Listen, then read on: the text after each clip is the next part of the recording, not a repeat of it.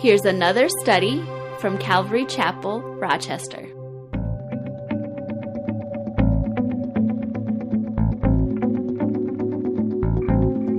Uh, last week, I didn't talk a whole lot about really, you know, what uh, Brooke and I do, but we have a ministry called Water Worship and the Word, and um, basically, the Word of God is the the foundation of our ministry. But also, part of that, the major part of that, is discipleship, which we're going to talk about today. Today, we're going to look at discipleship, the calling. You know, everybody's called to be a disciple, but everybody's called to disciple, I believe. And then there's actually a cost. Discipleship doesn't come easy. There's a lot that God wants us to realize that, you know, we need to do without, that we need to have a change of heart, a change of life. Jesus even says, you know, if you don't hate your mother and your father and your brother and your sister and your family, then you can't be my disciple. And we're going to talk about that because it's not the same kind of hate that we, we look at today. It's not like, I hate you. But then the final thing is the blessing of discipleship. I think back in uh, 1989, Brooke and I became Christians. I got uh, saved uh, listening to uh, Calvary Chapel radio, K Wave in Southern California, and God brought four uh, guys to, into my life a plumber, a painter, electrician, and a fellow project manager. They all told me, the problem with your life is you don't have Jesus and you need Jesus. It's like, yeah, whatever. But then finally, it just struck me one day. It's like, yeah, I need Jesus. But it wasn't until Brooke got saved about three months later, and we were attending Calvary Chapel, Seal Beach, and we started going to the new believers classes. And the new believers classes, they set out a foundation for us. You know, who is God? Who is Jesus? Who is the Holy Spirit? Uh, why do we need the Bible? Why do we need to pray? What, what is giving all about? What is tithing? And so some real, real basics. And then, and then we took another class, which went a little bit deeper in all those subjects. And then we took another class, which was called discipleship. We went through navigators. And then we took another class. And after the first 10 months of being Christians, basically, the first year for me, but the first 10 months for Brooke, we were inundated in the Word of God. And we had a handful of people that were investing in our lives. And so every week, at least once a week, we were meeting with them and going through scriptures in, in a group setting, but we're going through scriptures and, and asking questions, stupid questions. I mean, I can't tell you how many times people laughed at me because of the questions I asked. But I just I had all these questions. I mean, I was a heathen. I didn't know any better. I, didn't know Christianese. I didn't know, you know, this or that. But God really did a work in our lives because we really committed ourselves as disciples. And we realized that, you know what?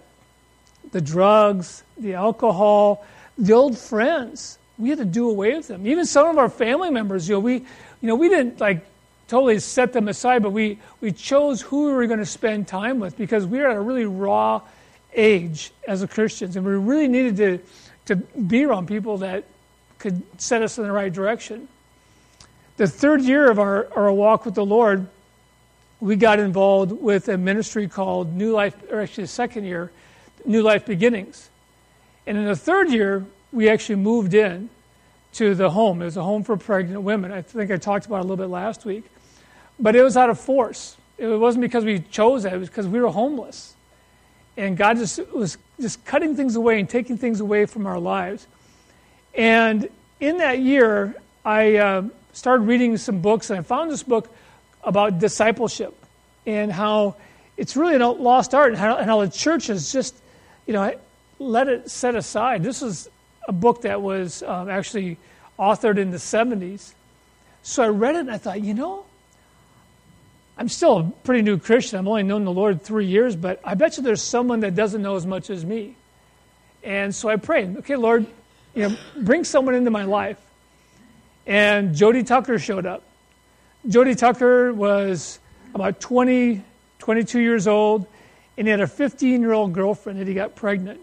And he was scared. He thought, oh man, I'm going to go to prison, you know, because California, they have statutory rape laws. And so he brought her to the shelter, and you know we started discipling her. Then God had me start to disciple him. Then after him, there was another guy and another guy and another guy. And God just started bringing people into my life that I would disciple. And after a while, I, I asked Brooke, I said, Do I have like this big L over my head for loser? Because it seems like all these people that come here are just losers. You know, it's like these guys have just some of the weirdest problems. And, and Brooke said, Well, you know, honey, it's because you have a gift. You, you, listen to them, you, you care, and they, they, they feel like, like you, know, you can help them. And, and you do. You really you can, they love them, and they can tell you love them. And so, wow, that's, that's pretty cool, you know? But see, I never came up with this plan or this program on how to discipleship. I just said, you know, Lord, I am a disciple. Now I want to disciple. And that didn't stop there in California. You know, we moved to Des Moines, Iowa, and we planted a church. And we knew that our calling was to disciple the body of Christ. So we discipled people to raise them up and to send them out. Raise them up and send them out. And then we left there and we went to Central, uh, Central America, and, you know, same kind of thing with that. You know, we're disciplers, so let's just pray that God will bring people in our lives. Start bringing gringos into our life. We were in, in Central America in a surfing community, and all of a sudden, before we knew, we had all these displaced, you know, expats. These gringos that were lost. I mean, some of them were really weird. I mean, some were really, really out there in left field. Didn't know what they were thinking. I mean, their, their biblical basis was just crazy. But God put Brooke you know, around a bunch of women and put me around a bunch of guys, and we discipled them. And then we moved back to the States. We thought, you know, you know, I've been traveling and teaching inductive Bible study, but I, I feel like I'm missing out on something. I feel like, you know, God has really called us to a specific ministry, but, you know, just going and teaching pastors here and teaching the church there – it's, it's not what God's called me to do. He's, he's called me to invest in people's lives. So we started water worship in the Word. And the whole idea behind water worship in the Word is to disciple. Yeah, we go places, we travel a lot, but you know what? We, we keep going back to the same places because we want to be a part of their life. We want to take them through the different steps of discipleship to, to see them grow in the grace and knowledge of Jesus Christ. And right from the bat, right off the very beginning, we encourage them to disciple other people because that is needed in the body of Christ. If you've never had anybody take you into their life and, and let you be a part of their life and just teach you scripture and talk about the Lord and go out and minister together, then you know what? You're really missing out. And if you've never done that to someone else, then you're missing out. So, my encouragement here today is that let's look at discipleship. You know, really how we're called to do this. But then, really, what the cost is but not focus on just the cost because there's a huge blessing. I can't tell you how much I've grown discipling other people because they ask me questions. They go, I don't know. Let's see what the Bible says. You know, we study together and we still maybe can't find all the answers. So we said, well, let's talk about it again next week or tomorrow or whatever. And we're always just going through things. And it keeps me sharp. It keeps me on my toes because people want to know. It's not enough just going to church on Sunday, going to midweek service, or teaching in Sunday school, which, by the way, is part of discipleship. But you know, God wants you to be praying, you know, who can I invest in? Amen? So let's pray, and uh, we're going to start out in Matthew 28. But let's ask the Lord to bless today. Father God, we just thank you so much that you are a missionary God, that you love the world so much that you sent your only begotten Son. And Father, I thank you the, just for the example of discipleship that you give us through Jesus in his three, three and a half years on this earth.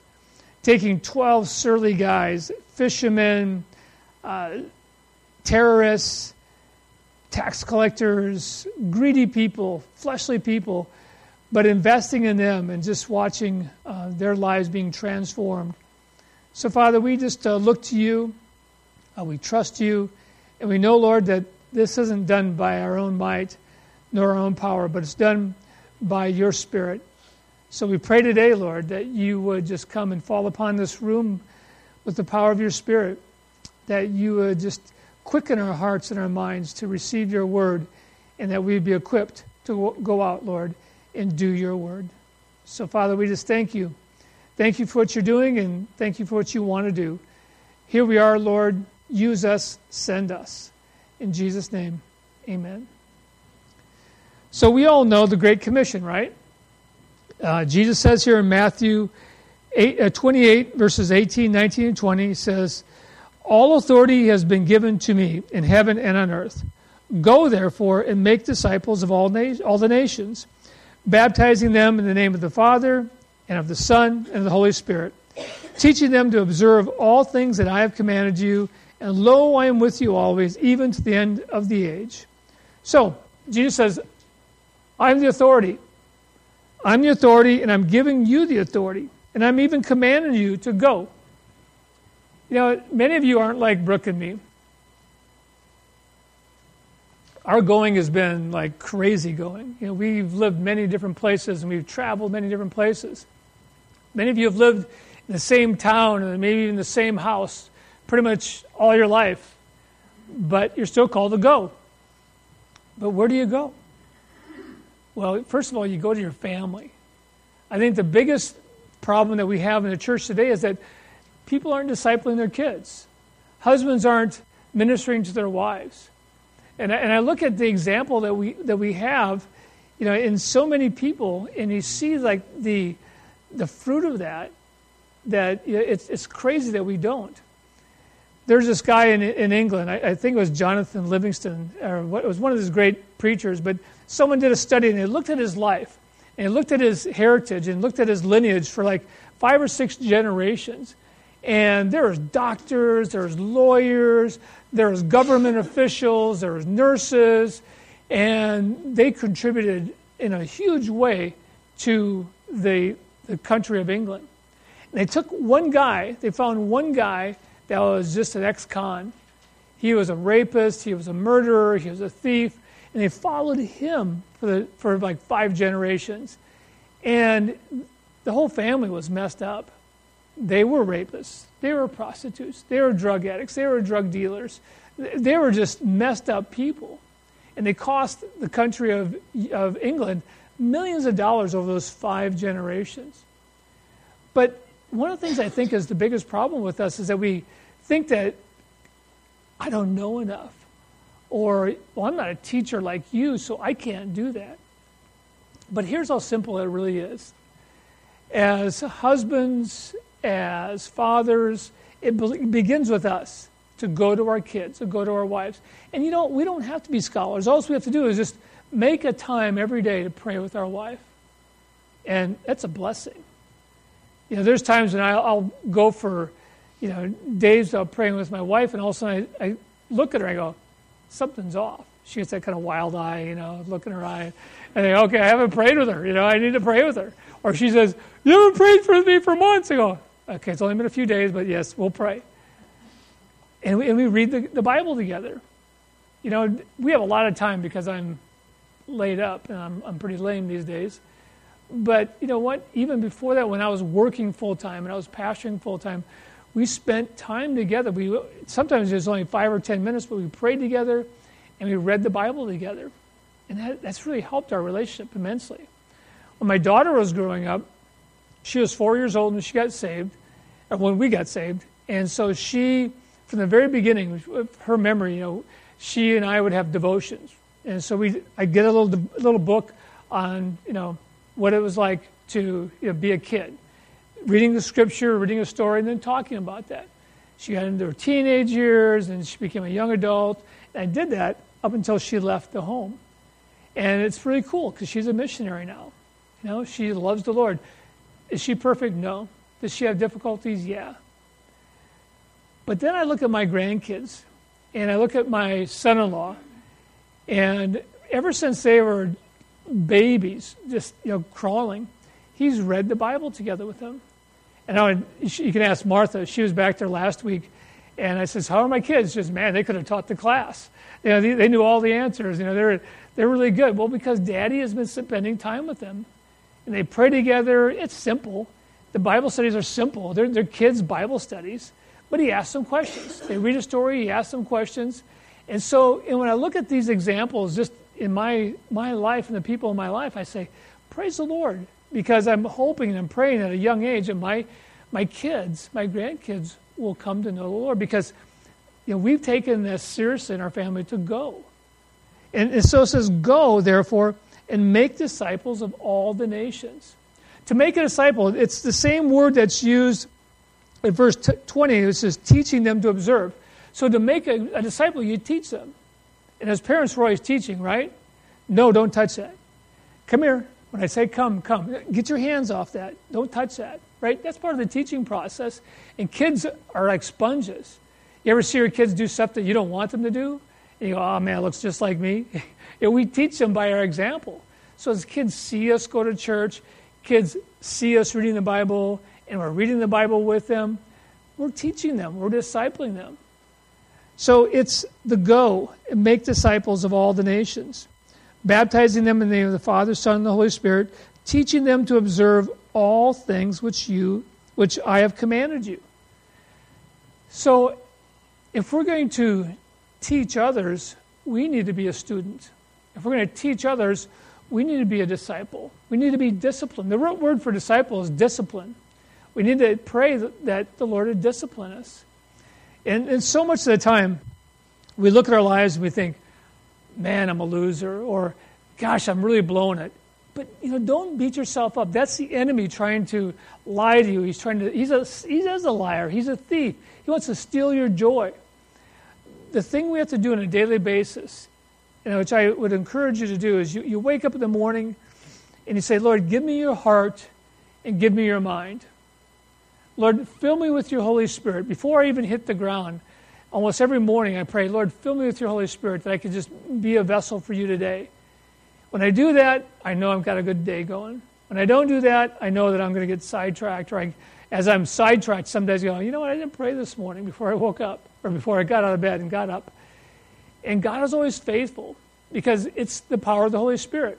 And we're going to look at that today as we go through the cost of discipleship and what's, what's the answer. Because you can't do it. You know that? That's okay. You can't do it. But the Holy Spirit can do it through you. All he wants is willing vessels. All he wants is men and women that give themselves over. So, you willing to do that? Let's look at what God's Word says about discipleship. So, um, Let's go to chapter 16 of Matthew, verse 24. We're going to be doing some uh, Bible gymnastics here, so be prepared. Will be primarily, though, in the Gospels of Luke and John. 1624. Jesus says to, to his disciples, if anyone desires to come after me, let him deny himself and take up his cross and follow me. That's not an easy task, self denial, is it? Uh, it's so funny. You know, when I look at Tobias, my uh, four year old grandson, he is like almost 100% me when I was that age. It's all about him. You know, it's me, me, me. You know, I want to do this, I want that. Touches things, grabs things. It's all about him. Our granddaughters the same way. It's all about them. You know, that's the sin nature of man. But Jesus says, deny yourself and pick up your cross daily. It means die to yourself. When we, we look at our lives, it's like, you know, as men especially, you know, a lot of times it's like, hey, you know, this is, I'm the king, this is my castle, and I make the rules. You know, I want dinner at this time, I don't want any of that green stuff, just meat and potatoes, you know, whatever it may be. It's always about us and what we want. But Jesus says, deny yourself. So the first thing we say is, honey, how can I serve you? A lot of times I ask my wife, how am I doing? Am I doing okay? Because she's the best, best critic that I have. She knows when I'm on task. She knows when I'm not. And she's honest with me, lovingly honest. She says, well, you've been kind of grumpy lately. Okay, work on that grumpiness. Lord, kill me. Help me to deny myself, kill my flesh, put my flesh to death. So, as he says here, back in, in Matthew 16, verse 25, he says, For whoever desires to save his life will lose it, whoever loses his life for my sake will find it. Totally contrary to the world, isn't it? The world says, you know what, go with your heart. You know what, you need to just really seek what's, what you desire. But Jesus says, no, lose your life. Lose your life in me because you'll find it as you serve others. You ever been depressed? Anybody ever been depressed? Gosh, I, I have been. These last seven months, there's been a few days. I mean, praise the Lord, God's been my rock. But there's been a few days, like when they, I woke up from surgery on June 20, on June 5th, and Dr. Cass said, "Ah, sorry, man, we didn't finish the surgery. We cut the ball off. We packed everything, you know, with antibiotics and stuff. So you're without a hip for at least six weeks." I went, "What? Uh, okay." I was depressed for two weeks. That's like the most depressed I've ever been in my life. But then, you know what? Finally, went, you know, why am I being such a baby? Yeah, I look at these guys that can't walk. I look at people you know, in third world countries. I think back of all the people I've seen that are a mess. This is just a short term. This is what God wants for me now. Okay, I need to deal with this. Lord, give me strength because I need you to give me strength. So, Jesus says to deny yourself to lose yourself, and then He'll find us. Now, as I said earlier, you know, we need to hate our family. Now, let's look at what that means. Let's look in Luke chapter 14. Luke chapter 14, verses 26 and 27. It's a hard saying. Jesus had many hard sayings, and people at, at some points had, had stopped following him because he, he made these hard sayings. But he says here, if anyone comes to me and does not hate his father and mother, wife and children, brothers and sisters, yes, and his own life, also he cannot be my disciple. And whoever, whoever does not bear his cross and come after me cannot be my disciple. Now let's look at the word hate here. In, in the Greek, it, it just means love less. You know, we need to love our family less than we love Jesus. We need, let's put it in a positive. I need to love Jesus. I need to love God, love God. I need to love His Word. I need to be obedient to His commands more than I love my family. I, I have to make some unpopular decisions sometimes. There's been times in, in the past where Brooke was like, "What? Really? We're going to do what?" And then I go, "Well, it's what God wants us to do." What was really cool is that early, early on, uh, Brooke said that she finally came to this realization that being submissive uh, to me meant that she was just being submissive to God. And if I got it wrong, I had to answer for it. All she had to answer for was being submissive, even though I was being wrong. So, you know what? Over the last 30 some years, she hasn't been argumentative. She, she'll question me and we'll talk about it.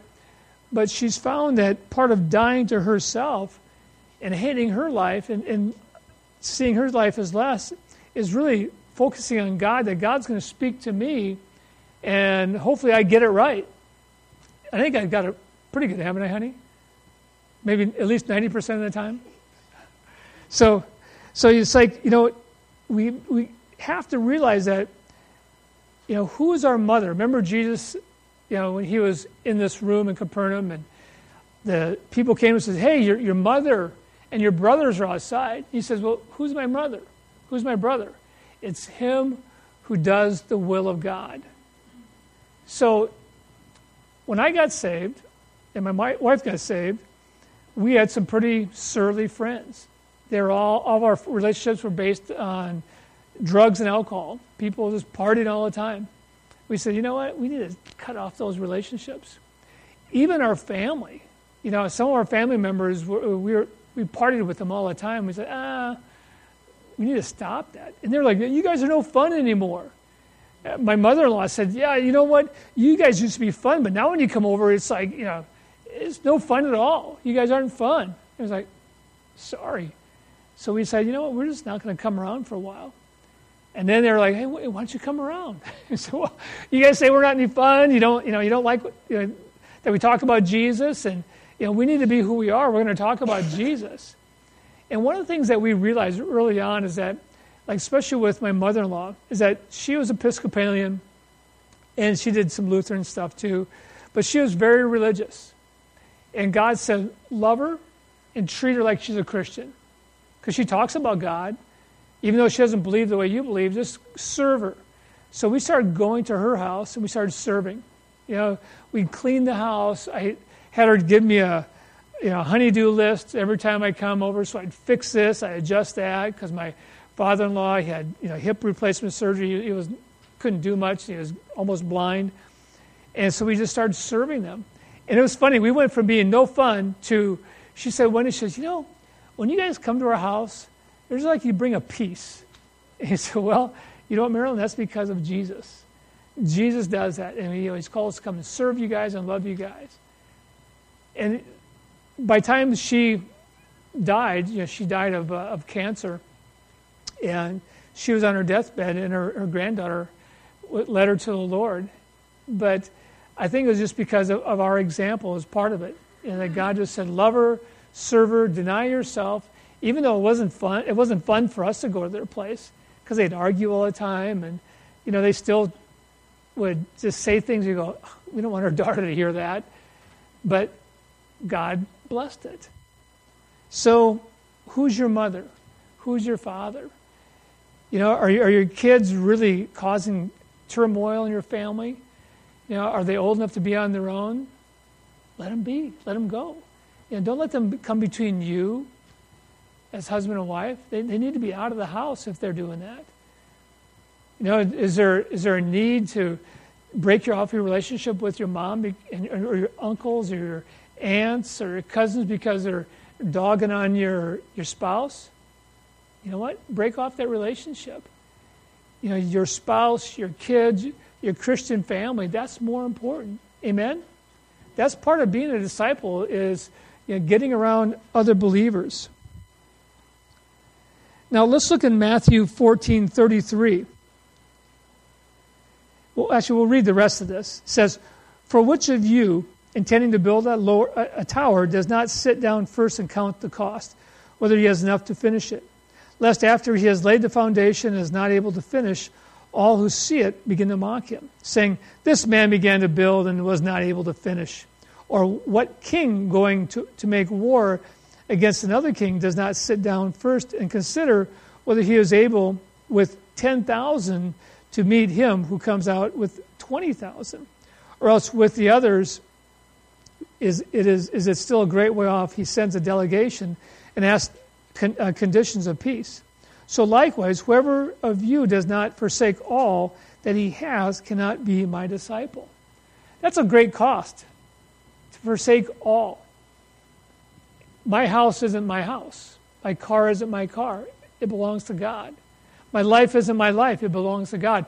That's the mentality that God wants.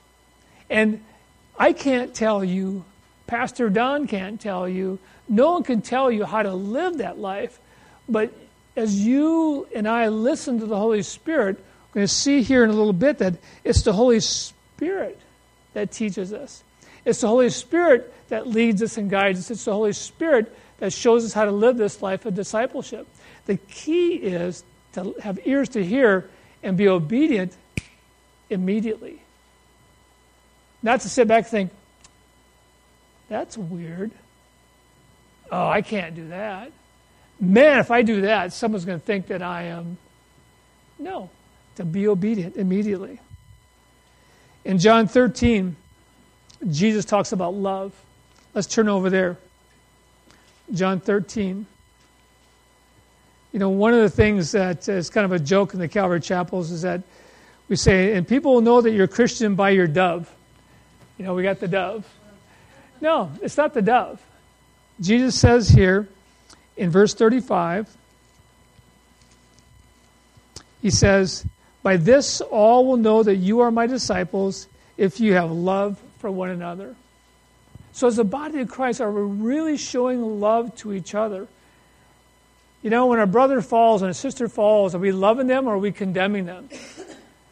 When a, a new believer comes in and they're not wearing quite the, the right clothes, you know, they're not talking quite the right Christianese, do we condemn them or do we love them and help them through the process? Because, you know what? God doesn't care if we do the right things all the time. I know, I know that's maybe contrary, but God knows the end result. God knows that in the beginning and even throughout the process, we're going to get it wrong. We're going to do wrong because of our flesh. But as we persist and we love each other, then we can help people through the process. And then in chapter 15 of John, go to verse 1. This is the, the I am the vine and you're the branches passage. But in this, uh, let's look at verse 4. It says, Abide in me, and I in you, as a branch cannot bear fruit of itself unless it abides in the vine, neither can you unless you abide in me. Abide means to stick close to. It's the same kind of word, uh, phrase or the same Greek word we get the word abode, like an abode, a house. It's like living in this situation. I have to live in a situation, I have to live in such, such, such a way that I'm sticking close to Jesus Christ. I'm not letting go. I'm listening to his word. I'm abiding in it. I'm obeying it. It says in verse 7 If you abide in me and my words abide in you, you will ask what you desire, and it shall be done for you. By this my Father is glorified, that you bear much fruit, so you will be my disciples. So as we look at our lives, we, you know, we look and say, okay, Lord, am I bearing fruit? I think introspection is good, but I don't think that we should go so deep all the time that we just are letting the enemy beat us up. But introspection once in a while, saying, okay, you know, like I ask my wife, how am I doing? I say, Lord, how am I doing? And I look at my life. I say, Lord, you know, look at my life and what, what fruit am I bearing? Is it bad fruit? Because we can bear bad fruit. You know, we can bear small fruit. But Lord, I want to bear abundant fruit. Jesus talks about if we really abide in Him, that we'll bear 30, 60, or 100 fold. You know, maybe not, I'm not a 100 fold person, I'm a 30 fold person, maybe I'm a 10 fold person. Maybe I, there's not a lot of fruit in my life, but I'm doing the best that I can. Praise the Lord. That's all God asks. Be obedient and do the best you can. It's kind of like, what about Bob? You guys ever see the movie What About Bob? Bill Murray. It's really stupid, but you know, you know, they talk about baby steps. You know, take baby steps, a little at a time. You know, you just, if you can just do a little bit at a time, be obedient in the little things, God's going to bring more fruit to our lives. But again, you know, the how of it is through the Holy Spirit. Yeah, we're here in John 15. Let's go to John 16. Look in verses 5 through 15. And, and this is the key, guys. You know, it's not God the Father, God the Son, and God the Holy Bible. It's God the Father, God the Son, and God the Holy Spirit. As we cling to the Holy Spirit, as we ask for that filling, that fresh filling of the Holy Spirit, it's like, Lord, direct me today. Lord, direct me in this moment. Lord, direct me right now. He says, But now I go away to him who sent me, and none of you ask me, Where are you going? But because I have said these things to you, sorrow has filled your heart. His, disciples are bummed out. They're like, man, this has been a great three and a half year gig. I just, I, am really enjoying myself with Jesus. We get some free meals, you know, and see a few miracles, and it's kind of cool. Because they didn't get it. You know, they still thought, you know, I'm going to be the greatest. Don't know, I'm going to be the greatest. I'm going to be the first in heaven. But he says to them here, he says, But because I have said these things to you, sorrow has filled your heart. Nevertheless, I tell you the truth. It is to your advantage that I go away, for if I do not go away, the Helper will not come to you. But if I depart, I will send him to you. And when he comes, he will convict the world of sin and of righteousness and of judgment. Of sin because they do not believe in me. Of righteousness because I go to my Father and you, all, and you see me no more. Of judgment because the ruler of this world is judged. I still have many things to say to you, but you cannot bear them now.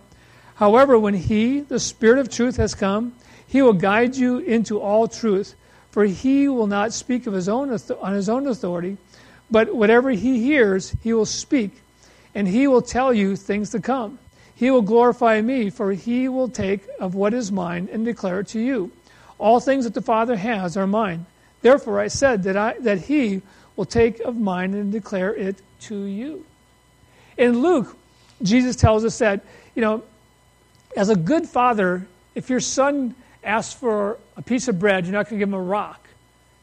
If he asks for a fish, you're not going to give him a serpent. If he asks for an egg, you're not going to give him a scorpion. No, you being evil, give your son good things. So how much more will the Holy will the Father give you the Holy Spirit if you just ask? Know, don't be afraid of what the Holy Spirit wants to do. Be excited about what He wants to do. You know, he's the third person of the Trinity. He's not an essence, he's not a force, he's not an it. He is the Holy Spirit. He is the power of God. And when we give ourselves over to the Holy Spirit, sometimes He's going to have us do things that are really uncomfortable. He's going to have us say things that aren't comfortable. Jesus says here later on that, you know, as we go before magistrates, well, let's, let's look at it. Let's look at Luke 12, uh, 8 through 12. Luke 12, 8 through 12.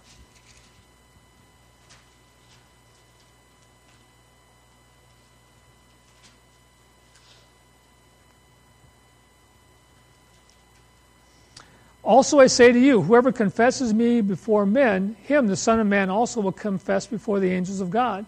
But he who denies me before men will be denied before the angels of God. Okay, let's stop there. That's is very important about being a disciple. There's no reason to be ashamed of Jesus. It's really been kind of a, a, a neat thing in my life, but uh, when I was working full time, I always brought my Bible to work because before I had my smartphone. Now I re- just bring my smartphone everywhere and I read the Bible on my smartphone. I used to think that was lame, but gosh, I love technology. It's, it's, I, can get different versions. I've got a study Bible in there so I can look at Greek and Hebrew and all this stuff. But I can remember I was just a brand new Christian. I was at El Pollo Loco in Anaheim, California. And I was reading my, my Bible. And this woman came up to me. She says, Is that a Bible? I said, Yes, it is. I read it every day. And a lot of times I get up at five, four or five o'clock in the morning. And I don't have any time to read, so I bring it with me. And I, I set a time, time at uh, lunchtime to read it. She says, "That's so encouraging." You know, I've been a Christian for like six, seven years, and I, I'm afraid to read my Bible in public. I was like, "Really? That's kind of lame." I didn't say that, but I was thinking that. And it's like, "Wow." You know, but she says, "But now seeing you do this, you know what? I, I need more courage." I said, "Well, just pray. God will give you the courage." So, doing things in the name of Jesus, speaking things, speaking truth. Now, you know, we don't just always say the Bible says. I, there's been many times I've quoted the Bible and people say, wow, that's pretty profound. Where'd you get that? He said, uh, Paul the Apostle or Solomon the king. You know, quoting out of the epistles or quoting out of, out, out of the Proverbs. But using the Word of God and not being ashamed to say, I'm a Christian. I had uh, my uh, when I was saved, I was not even a, a, year in the Lord, and I was promoted to president of this division of a home contractor in Southern California. And the, the VP of construction came in and said, "Hey," uh, because he was my boss. He said, I, I, want you to lie." I was like, oh. "said ah, I can't lie. This is in a meeting." And then he had someone else on the on the speakerphone who's the president of another division says, Well, can you lie for me? He goes, Oh, yeah, I can, I, will say whatever you want me to say. Well, a month later, I lost my job. They, they said, oh, He's not good enough for us. he won't lie. But I said, I can't lie. I'm a, I'm a Christian, and you know, God has changed my life. He's like, uh, You know what? That's your church stuff, but this is work. I said, No, there's no division between church and work. And it just blew my, my boss away. And I didn't think of it. I just I never thought of anything else because everybody told me always you know preach the gospel, always be willing to give every man an answer, always you know speak you know the truth, and I did, and I lost my job. But God gave me another job, and you know so it was all cool. But you know, don't be afraid to speak forth your relationship with Jesus. He goes on here back in John. It says, "And anyone who speaks a word against the Son of Man." It will be forgiven him. But to him who blasphemes against the Holy Spirit, it will not be forgiven. Now, when they bring you to the synagogues and magistrates and authorities, do not worry about how or what you should answer or what you should say, for the Holy Spirit will teach you in that very hour what you ought to say. You ever been in a situation and all of a sudden you start speaking and you go, Wow, that was good. Thank you, Holy Spirit. And that's his job. But the way to do that, the way to, to make sure that we're saying the right things, is to be a student of God's Word, to read God's Word, to study God's Word. Make it your daily habit. You know, get on a reading st- program. You know, you know, read through the Bible. I, I, I don't know how many times my wife and I have read through the Bible now, but you know, our goal is to read through the Bible every year. Sometimes what we'll do is we, is we do it differently, but we usually read through the New Testament a couple times read through Proverbs several times, read through Psalms at least twice, and then read through the Old Testament once. Uh, sometimes it takes a year and a half, sometimes it takes two years for the Old Testament because you know you start going through Numbers and Leviticus, and it's like, okay, really? but you, you power through it. You know, you just just read it. And it's because we have the Word of God hidden in our hearts, because we, we know that we're able to, to bring things forth and say things that we didn't realize we were there, but it's because in the deep recesses of our brain, God has brought it up. And it's not just us. The reason we do this is because there's other men and women in our lives when we first got saved said, This is what you need to do. You need to daily read the Bible. You need to do these things. You need, everything I'm telling you now is what I've been told from the very beginning of my walk with the Lord. And we've done it, and we've seen it, and we watch other people do it. And it works because God's Word says to do it. So being obedient. Now let's go back to John 14. John 14. In verses 15 through 24.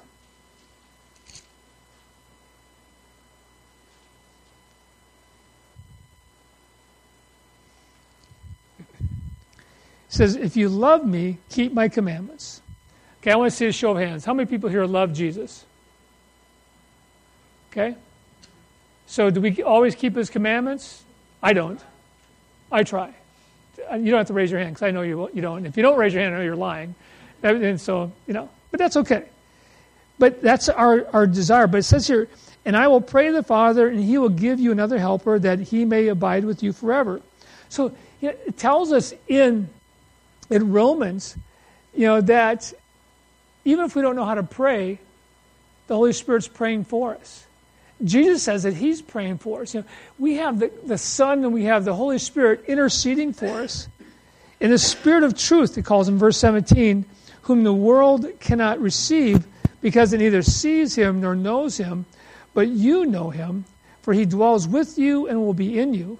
I will not leave you orphans, I will come to you as believers in Jesus Christ, if you've said, I submit my life to Christ, I confess my sins, I repent of my sin, and I want to follow Jesus, as a believer of Jesus Christ, you're a repository of the Holy Spirit. He dwells within you.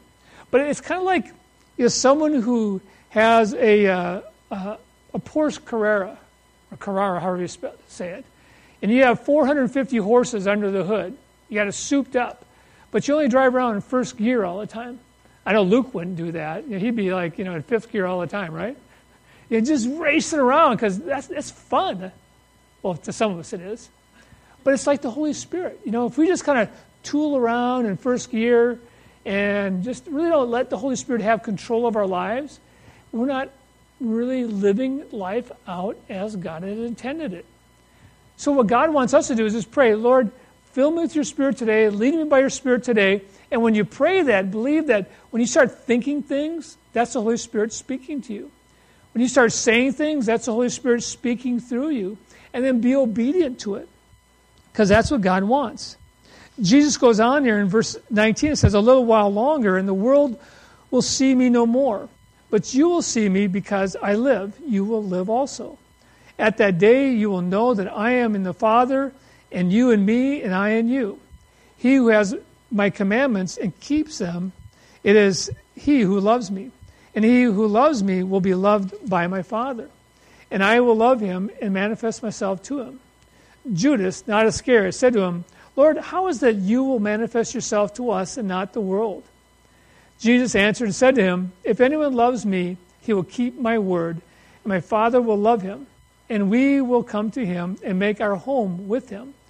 He who does not love me does not keep my words, and the word which you hear is not mine, but the Father's who sent me. Knowing God's word, you know, reading God's word, keeping God's word. It's just so critical for you and I as believers. Having a daily regiment, even if you read you know, one chapter a day, it's going to take you probably two or three years to read through the whole Bible. Actually, no, it's going to take you five years, to be honest with you. But one chapter a day, that's better than none. If you read five chapters a day of the Bible, you can get through the whole Bible in a year. Five chapters isn't that much, it's like 15 minutes. If you're slow, Well, you know, get up 10 minutes earlier. Or you take your Bible with you at your lunch break or whatever. But get in that habit every day because it's God's word that cleanses us. It's God's word. How do we know to keep his word unless we know his word? Amen? So Jesus says to keep my word. Reading on here says, These things I have spoken to you that being present with you, but the Helper, the Holy Spirit, whom the Father will send in my name, he will teach you all things and bring to your remembrance all things that I have said to you. Peace I leave with you. My peace I give to you. Not as the world gives, do I give to you. Let not your heart be troubled, neither let it be afraid. You know, Jesus says elsewhere, when they say peace and safety, look up because your redemption draws near. You know, the world is in chaos. I don't, I don't know if you guys read the news at all or listen to the news or it's just it's weird. I mean, every time I turn around, Israel, the Palestinians, you know, the left, the right, you know, we have homosexual rights and we're losing our Christian rights and we have our president going to third world countries and telling them that they need to give homosexuals more rights. And it's like wow it's just decadent. It's crazy people are killing each other people are you know getting richer and i'm getting poorer it's just it's crazy but he says peace I give to you. We're not going to have peace on this earth, are we? You know, you've heard, read the or seen the bumper sticker. You know, you don't know peace until you know the Prince of Peace. You know, there's going to be no peace until we truly have a relationship with Christ, and we're truly not going to have peace until we die and go to heaven. But we can have that peace that surpasses all understanding as we trust God. Philippians 4, 6, and 7 is one of my life verses it, says, you know, don't worry, but pray. And that peace that surpasses all understanding will guard your hearts and minds in Christ Jesus. And then in verse 8, he says, you know, to meditate on these things, whatever is true. We just start with that. Just meditate on the truth, and that we have that peace. Jesus said in verse 28, You have heard me say to you, I am going away and coming back to you. If you loved me, you would rejoice because I said, I'm going to my Father for my Father is greater than I. And now I have told you before it comes, and when it does come to pass, you may know, you, you may believe. I will no longer talk much with you, for the ruler of this world is coming, and he, he has nothing in me. But that the world may know that I love the Father, and as the Father gave me commandments, so I do. Arise, let us go from here. The ruler of the world, the prince of the power of the air, Satan. It's crazy. You know, it's lunacy, but he owns this world. So as we look to the Father, we look to him. God says, be obedient. Look over in chapter 16, verse 13. Says again, however, when the Spirit of truth has come, he will guide you into all truth. For he will teach, he will not speak of his, on his own authority, but whatever he hears, he will speak and he will tell you things to come. He will glorify me, for he will take of what is mine and declare it to you. All things that the Father has are mine. Therefore I said that he will take of what of, take of mine and declare it to you. So anything that you hear the Holy Spirit tell you that is to glorify God, even if it means that you think you're going to be a fool, be a fool for Christ. If it's not of the Lord, it's, you know, if it's satanic, if it's, if it's you know, demonic, if it's rude, if it's crude, that's not of God. But if it means looking like a fool, that's okay. Because the Holy Spirit wants us to realize that He's, He wants us to realize that He's guiding us in all these things. He wants us to speak forth these things. You know, there's a great cost in discipleship. Jesus says you need to, to deny yourself. You know, there's definitely a calling, but that cost is that you know we're not our own. We're not going to be popular. We're not going to have as many friends, maybe, but the friends that we do have are going to be good friends because they, they believe the way that you know that we believe that it's the Holy Spirit that's working in our lives. But then there's the blessing, the blessings of obedience. I don't know about you, but gosh, every time I'm obedient and I I see the Lord work, I, I'm amazed. I go, wow, you can use me, a sinner like me, a saved saint. So, God's calling us to be obedient in relationships, in the teachings, in the obedience of the word, and in service. You know, as, as disciples, He wants us to disciple, and I know that there's a great need. There's always a great need in children's church. You know, there's usually the same, you know, two or three people are in children's church, but there's a great need for someone to teach the kids. And if you have kids, for you to teach them at home. But there's service that God's called us to. You pray about it. Look for opportunities. Look for other people. You know, in, in your workplaces. I, I'm amazed at how many people have come out of the woodwork as I've let my light shine. And they, they, they know I'm a Christian. And they want answers. They ask questions. God can use us. But you know what? Don't be a closet Christian. Be intentional. Be intentional. I'm not saying, you know, wear your Christianity in your shirt sleeve and, you know, go, oh, the Lord rebuke you. You know, if you're in a meeting and someone says something off color, just go, you know, I don't laugh. Sometimes I just go, okay then.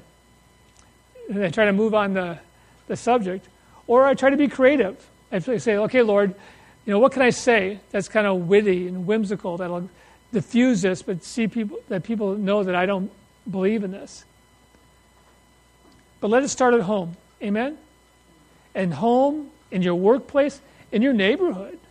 You know, one of the things that Brooke has done for years, and we haven't done it now for quite a few years because we've been traveling so much, but every year she would do these backyard Bible study classes, backyard uh, kids clubs and the kids from the neighborhoods, or she'd go to someone's neighborhood and just there'd be you know dozens of kids, and she'd teach them the Bible. What a great way to disciple kids. And these are kids from really hard places. We've done a lot of inner city discipleship, and down in Des Moines, and inner city there is not like it is in Long Beach, you know, California or a place like that, but it's still it's it's not Green Acres. You know, they live a hard life. But you know, God knows. So, my encouragement to you is if you haven't done it, do it. And don't make excuses why you can't. Just start praying. Okay, Lord, Wayne said that you want me to do this, so if you want me to do this, bring someone into my life that I can disciple. You get prepared. Be ready because God will answer that prayer. It means some of the most unlikely people will come into your life, and God wants you to disciple them. God wants you to be a part of their life. Now, I got to explain to you something real quick before we do communion, but it's messy. Discipleship is messy because you open your, your life up to other people and you open yourself up to some of the things going on in their life, and that's okay. Jesus dealt with messy fishermen. Simon the Zealot, he was a terrorist. The tax collectors, they were liars. They were cheats. But Jesus did it. We can do it. He didn't leave us as orphans. He sent us Holy Spirit. He wants us to ask, to, to receive the Spirit, all these things, right? So, can you do it? Yeah. But I really encourage you to do it because that's where the body of Christ grows. Amen? So, Lord, we just want to thank you. Thank you for your faithfulness, and thank you, Lord, that you haven't left us as orphans, but you have given us a spirit. And so we just pray, Holy Spirit, that you would come and fill us and just help us to be obedient. Lord, help us to just really seek you, to know you, to trust you. Help us to be obedient so that you know we just give our lives and open our lives up to other people. And we thank you for those lives that you're giving us, and we just look to you, Lord. We look to you for wisdom and the ability to help people through this process. So, Lord, be glorified in our lives. In Jesus' name, amen.